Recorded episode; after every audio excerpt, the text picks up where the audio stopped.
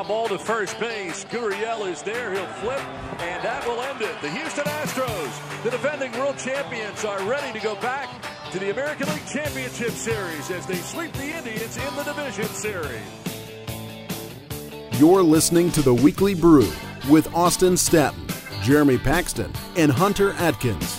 It's time to sit back, relax, and be informed. Welcome to episode 142 of the Weekly Brew Podcast. My name is Austin Staton, and in just a few moments, Taylor Bisciotti from the NFL Network will join us to discuss a little bit of NFL action as we are nearly one fourth of the way through the NFL season. It's been quite the ride in the NFL. Of course, the uh, from a local perspective, the Houston Texans off to a two and three start. Uh, Deshaun Watson currently listed as day to day as the uh, Texans prepare to take on the Buffalo Bills this week at NRG Stadium. Let's talk a little Astros baseball real quick. Astros sweep the Cleveland Indians and now will go on the road Saturday night to take on the Boston Red Sox at Fenway Park for the American League Championship Series in a uh, what should be a fun series. Two of the best teams in baseball all season long squaring off for a shot at the World Series. Of course, the Astros looking to defend their title, uh, taking four of three from the Red Sox this season, including two of three. Uh, just about a month ago in Boston. So it should set up to be quite the series. But the Astros were really impressive in that Cleveland series, uh, in the American League Division series, uh, taking uh, all three games in, in convincing fashion. Uh, pitching staff looked phenomenal. Uh, the Astros offense, the bats showed up. Marwin Gonzalez looked great. Alex Bregman looked great. Carlos Correa, who had been slumping, only had one hit, but it was a big home run in game three of the series. So hopefully the Astros can get him going. George Springer, my goodness, that guy can rake during the postseason. He's almost become, uh, you know, the new Mister October, uh, following his uh, phenomenal World Series last year in Los Angeles. But just taking a quick look at some of the uh, uh, the statistics from this series. These come courtesy of uh, the Athletic. Uh, the Astros pitching staff held the Indians to 13 hits in three games. They held them to zero hits in three games with runners in scoring position. So uh, when it counted, the Astros pitching staff stepped up and did quite well uh, in, games one and two. Uh, you know, they had back to back three hits allowed and double strikeout outings, something that nobody had done to the Indians in consecutive regular season games in 31 years. That's phenomenal. The pitching staff, led by Verlander, Gerrit Cole, Dallas Keuchel, Charlie Morton, who didn't even throw in this series. The starting rotation looked great. The bullpen looked even better. Uh, so if, if you're an Astros fan, you've got to like the the, uh, the shape that the Astros pitching staff is in heading into that series with Boston, uh, and even the lineup. You know, hitting 327 with an OPS of over uh, 136. Uh, that's never happened in baseball. I mean, that's the best OPS of any offense has ever had in a post series season series of any length. And then they had a 421 on base percentage, which is the best since the 1932 Yankees for the best on base percentage of any team that has ever played in a postseason series. So, if you're an Astros fans, you've got to like your odds to repeat. In fact, uh, the Vegas gambling lines actually suggest that the Astros are the favorite to repeat as World Series champions, but it's baseball the better team doesn't always win. Things can happen. October is crazy, uh, especially going to Fenway Park in October. But uh, if you're an Astros fans, you definitely got to like the direction the, the, the franchise is moving.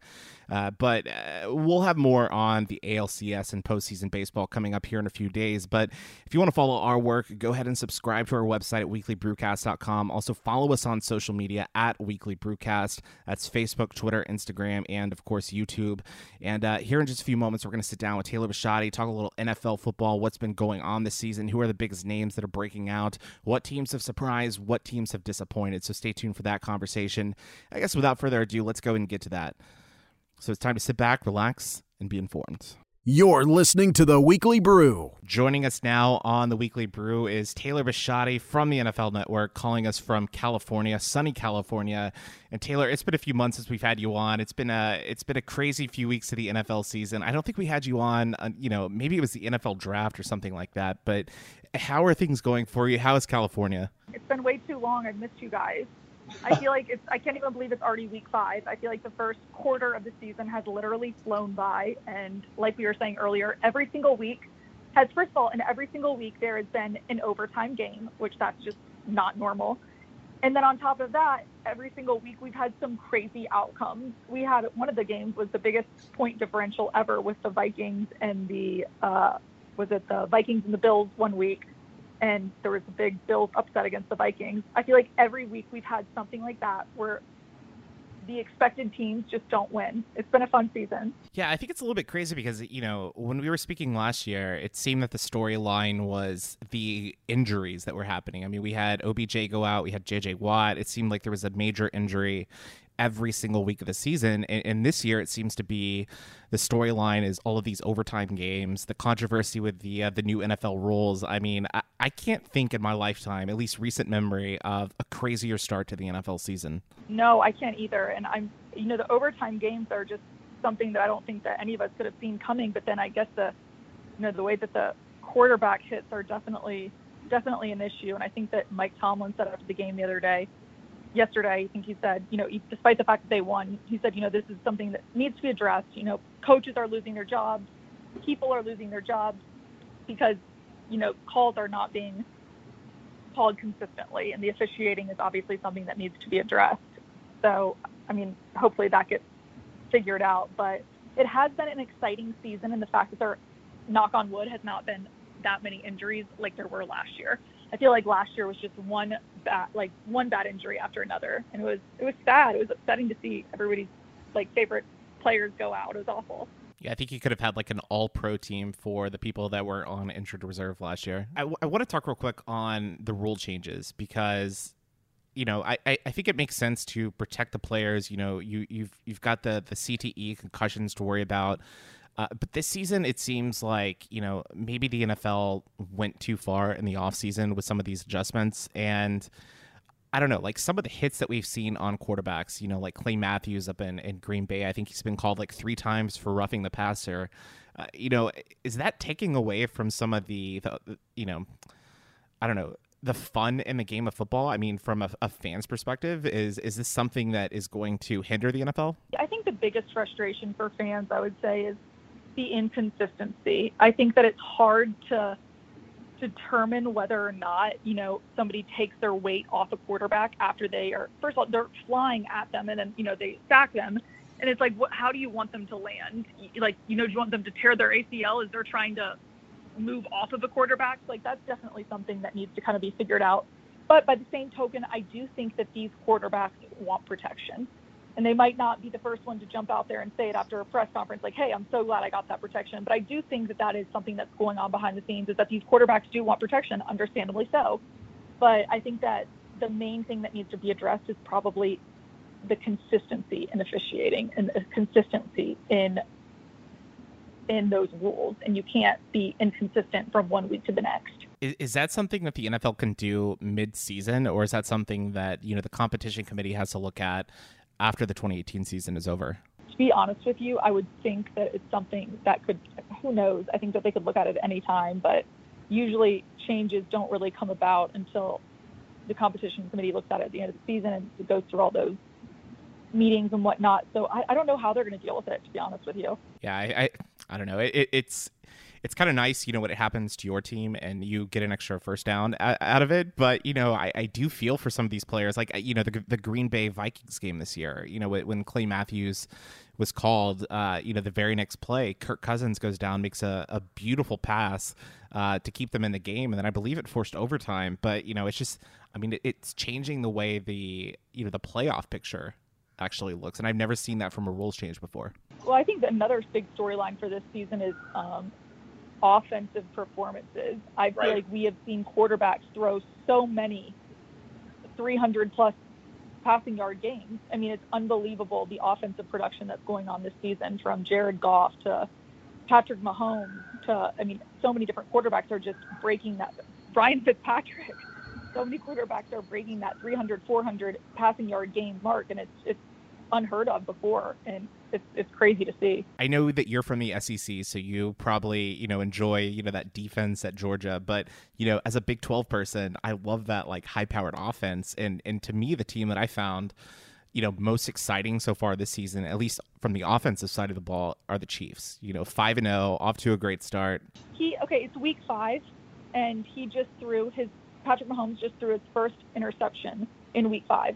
He had 16 touchdowns before that. I, I, I haven't even added up from last from week five, but yeah, before week five, he had 16 total touchdowns and no interceptions.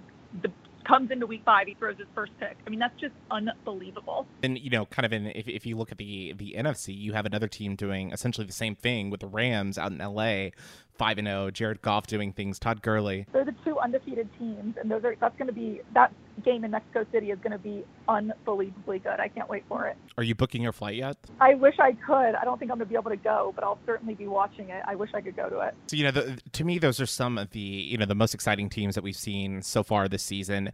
Who are some other teams that have kind of surprised you, whether it be good or surprised you as in a little bit of disappointment this season? I think the Bucs came off. First of all, who started really strong were the Dolphins. The Dolphins started three and zero, oh, but then they've lost their last two games. So that was kind of a disappointment. Uh, the Bucs started off pretty strong too, and then they obviously have not been playing as well.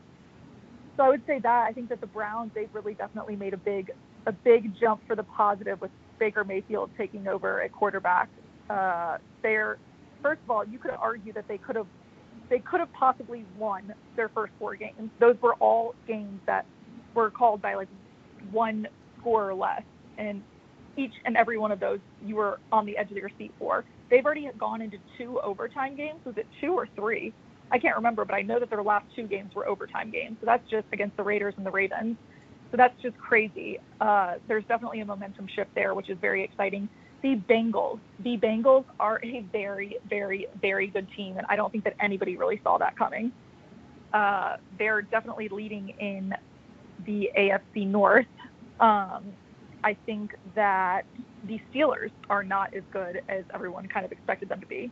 I think that the fact that Le'Veon Bell isn't there and a few other issues going on has definitely knocked them off their high horse a little bit. The the AFC North to me is kind of just an interesting division. I mean, because like you mentioned, the Bengals four and one. You've, you've got the Ravens who have looked good at times, and then have struggled at times. And you can't figure out if they're good or bad. It's an yeah. impossible team to judge just on the teams that they've played and the different performances that they've had.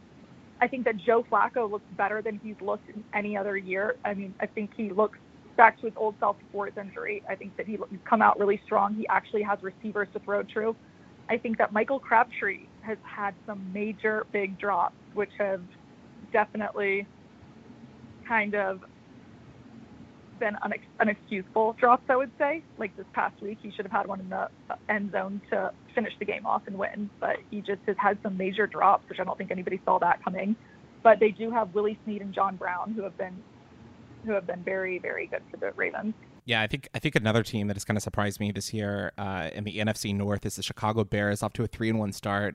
They made that huge trade for Khalil Mack. I don't know what Jon Gruden and the Raiders were thinking, but you know Mitchell Trubisky has looked decent at quarterback this year, and they're off to a three and one start. I mean, uh, what do you think about the Bears? I think the Bears look really good. I I don't think that people really saw that coming. I think that they've got a very good new head coach. I think that he is a very he's very his play calling is very creative, and I think that that's definitely helped them a lot. I, I do want to talk about Khalil Mack real quick because you know it, it was kind of interesting to me that you know uh, that the Raiders wanted to let him go, and then he became the highest paid defensive player in NFL history just a few hours after, uh, you know, uh, what was it? Uh, Donald uh, was given the highest. Yeah, he was given the the highest contract. So you know, you let arguably one of the best defensive players in the NFL go. I mean, it's twofold. One, what was Gruden thinking? And and then two, are does that mean the Raiders are kind of in a rebuilding process as they get ready to move to Las Vegas? I don't know what Jon Gruden was thinking, to be honest with you. Nothing that whole entire situation doesn't make sense. Even if they were in the move to move to Las Vegas, why would they get rid of Khalil Mack? Like right. it just obviously you might not have wanted to pay him, but it, how do you not pay somebody that has already proven to be as good as he is? It's honestly, I don't know if anybody could answer that question. Yeah, I think I think a guy like that, that that that is that young that has not really had any major injuries. I think you lock him up long term. I mean, that, to me, that makes the most sense from a general manager perspective. I mean, look at like like like you said, look at Aaron Donald. Look what the Rams did with him. Like obviously there was a there wasn't necessarily a holdout because the season hadn't started, but they were in contract negotiations for a long time, and at the end of the day, he obviously was worth it, and he, he has continuously proven to be worth it. So how do you let somebody like Khalil Mack go? I just I there's really no explanation on my end for it. Yeah, absolutely. And kind of, you know, from that same draft class, uh, you know, you had Jadeveon Clowney, who was drafted uh, number one overall by the Texans. Uh, you know, they were negotiating his contract uh, during the offseason. There were some concerns, I guess, from the Texans about uh, his health, you know, whether or not he was injury prone and, and whether or not uh, they could give him a long term contract. And now we've seen two other guys in his draft class get massive paydays what are the Texans doing right now with with with Clowney? I mean, he's looked good the past two games. Is is he a guy that they might, I don't know, pull Jon Gruden and let walk? I don't know. I think it'll depend, and I think it'll depend on how he plays the rest of the season. To be honest with you, he's got because of his injuries. I think that he's got he needs to prove himself a little bit more than the other two did. And so I think that it'll just kind of depend and see how this season plays out. Yeah, the uh, the Texans. Speaking of which, on Sunday night, knock off the Dallas Cowboys. The uh, the two Texas teams playing. I guess they play every four years, and so there's a lot of people, you know, even talking about whether or not they're a rivalry. I've you know continually suggested that anything between the city of Dallas and Houston is considered a rivalry, whether it's you know a chili cook-off, whether it's uh, you know who has the best Tex-Mex, uh, but especially when it comes to football. And, and that game last night, going to overtime, uh, it was two teams that might not be that great, but the game, although it was sloppy, was very entertaining. Oh, totally. And DeAndre Hopkins at the end had those spin moves and won it for the team. That was un- an unbelievable play. That needs to be on his highlight reel. As if he didn't have enough highlights already, that needed to be added to it. yeah, I, I, definitely agree. But, you know, th- there was one thing that kind of uh, stuck out to me a little bit. Uh, Desha- Deshaun Watson, I had, I had a struggle there. I almost called him DeAndre. Uh, it, it seems like yeah, that, that's what everyone is doing now. But Deshaun Watson uh, had a phenomenal game, over 30 completions, 375 yards passing, like 40 yards on the ground. Uh, the one thing that was concerning to me, yeah, yeah, it, it, the thing to me that was a little bit frightening was the amount of hits that he took, and you know he was he was a guy that was injured last year, uh, right around this time. I believe it was week five, week six of the season if, you know, if, if you're a head coach in the NFL, what can you do to protect, uh, you know, your quarterback from putting himself at risk? Because you know, the conversation that I was having last night with a few friends is he kind of reminds me a little bit of Robert Griffin uh, a few years ago with the Washington Redskins, a elite talent, had a great rookie year, but was you know hindered with injuries, and I, I feel like that could be the narrative for Deshaun Watson if he doesn't learn to avoid some of these hits or if Bill O'Brien doesn't continue to put him in these situations. Yeah, I mean that's obviously an issue, and I do think that is kind of. I mean, at the end of the day, that's exactly what these rules are intended to do: is to protect the quarterback from getting injured, the way that obviously Deshaun Watson did last year, and so that's why those rules are in place. I think that if you you've got to bolster that offensive line, you've got to make sure that you're creating plays that are more creative, that are not immediately going to let people get to Deshaun. I mean, I think that's a it's a battle that every team has is learning how to build up that offensive line and protect your quarterback and give them time. Or you just need to be a quarterback that's just a quick pace, fast paced quarterback that gets the ball off quick. It's kind of interesting because the way that the the game ended yesterday uh, on, on Sunday night was a decision by Jason Garrett not to go for it on fourth and inches. The Texans have actually benefited from similar play calls in back to back weeks. Uh, of course, last week in Indy getting the win. The narrative that I, you know, I saw Monday morning, whether it was on social media or you know watching ESPN or the NFL Network, was when is Jerry Jones going to make a change at the quarterback position or at the uh, at the head coaching position in Dallas? How long can he put up with eight, eight, nine, and seven, and, and what seems like complacency with Jason Garrett? Yeah, I mean, uh, that's a question that I don't think any of us know. I think that, I mean, obviously being a head coach is a hard job, and I'm not going to say that I'm not going to sit there and like critique him because I don't know if I could do it, but I, I couldn't agree more with it. It's kind of like how long can they just be mediocre for? Uh, I don't know. I mean, I think that that was a very poor play call, and he was obviously playing conservative but it still just made absolutely no sense. I, I do want to talk real quick about uh, you know the rookie class that we've seen this year. You know, you touched a little bit on uh, Baker Mayfield and Cleveland and what he's been able to do so far as a rookie, just kind of reinvigorating uh, you know the city of Cleveland, giving them new life, new hope. Uh, you know, could easily be four and one right now, currently sitting at two two and one. Uh, he's been off to a great start. Saquon Barkley to me has been very impressive uh, up in New York. I mean, who are some of the rookies, the young guys that have stood out uh, for you? And I, I, guess you could even throw uh, Patrick Mahomes into the into the mix as well, getting his first uh, really chance at a starting position uh, this year. Totally, and I think that Baker Mayfield, since they since the Browns drafted him, I know that people were either like 50-50 on whether or not they should have taken Sam Darnold or Baker Mayfield. And from day one, I've literally loved the pick of Baker Mayfield. I feel like you need a quarterback in the city of Cleveland that has that edge, that has that cockiness and arrogance. But it's kind of like a cockiness and an arrogance that you need because if you're going to be on a team like the Browns, who have historically lost several, several, several, majority of the games for the last couple of seasons, you need a quarterback that's not going to let that get to him and that's going to really be a leader and take the team on his back and not get rattled and caught up in losing, kind of like, you know, Johnny Manziel, obviously. Um, I think that it was a great pick. And I think that he has shown that despite, sure, he's not the tallest quarterback in the league, but I think that we saw what he did with OU. I mean, he just knows how to handle himself. He has got great pocket presence. He goes through all of his progressions insanely well. He's just an, a true athlete. And I think that they're going to be a team to be reckoned with in the future because of him leading that team. 100%. Saquon Barkley, we obviously knew he was going to be a stud coming in. He's had, he started off with, can't remember how many in a row now, but 100 yards. Uh, he's the first running back in his rookie season to start off with, is it four 100 yards? Uh, I believe that's right. Yeah, so like he's obviously, but we all knew he was going to be really good. Denzel Ward for the Cleveland Browns as well. Like, what did he have yesterday? He had a pick and he had a I'm trying to remember he had a pick and a blocked field goal. I mean, he was a stud. He was a beast all game. He was insane to watch. So they've got a few exciting players. Yeah, I think I think times are actually turning in Cleveland. I mean, you know, they were the laughing stock of the NFL, going 0 16 uh, multiple times, and then you know, but I, I, th- I, think they're starting to play like you know, kind of the Astros approach, right? I mean, you you tank a little bit, and then you build up those draft picks, and then you're able to get you know multiple first rounders, and it's starting to pay off for them. I mean, uh, you know, I, I think that they could use a little bit more. Um, time together. Obviously, I think Baker Mayfield is only going to continue to develop. But I mean, if you're a Cleveland fan right now, Carlos Hyde at running back, Nick Chubb at running back. They've got, I mean, they just have a lot of talent on that team that they're going to be able to really put together, and I feel like make a dominant team.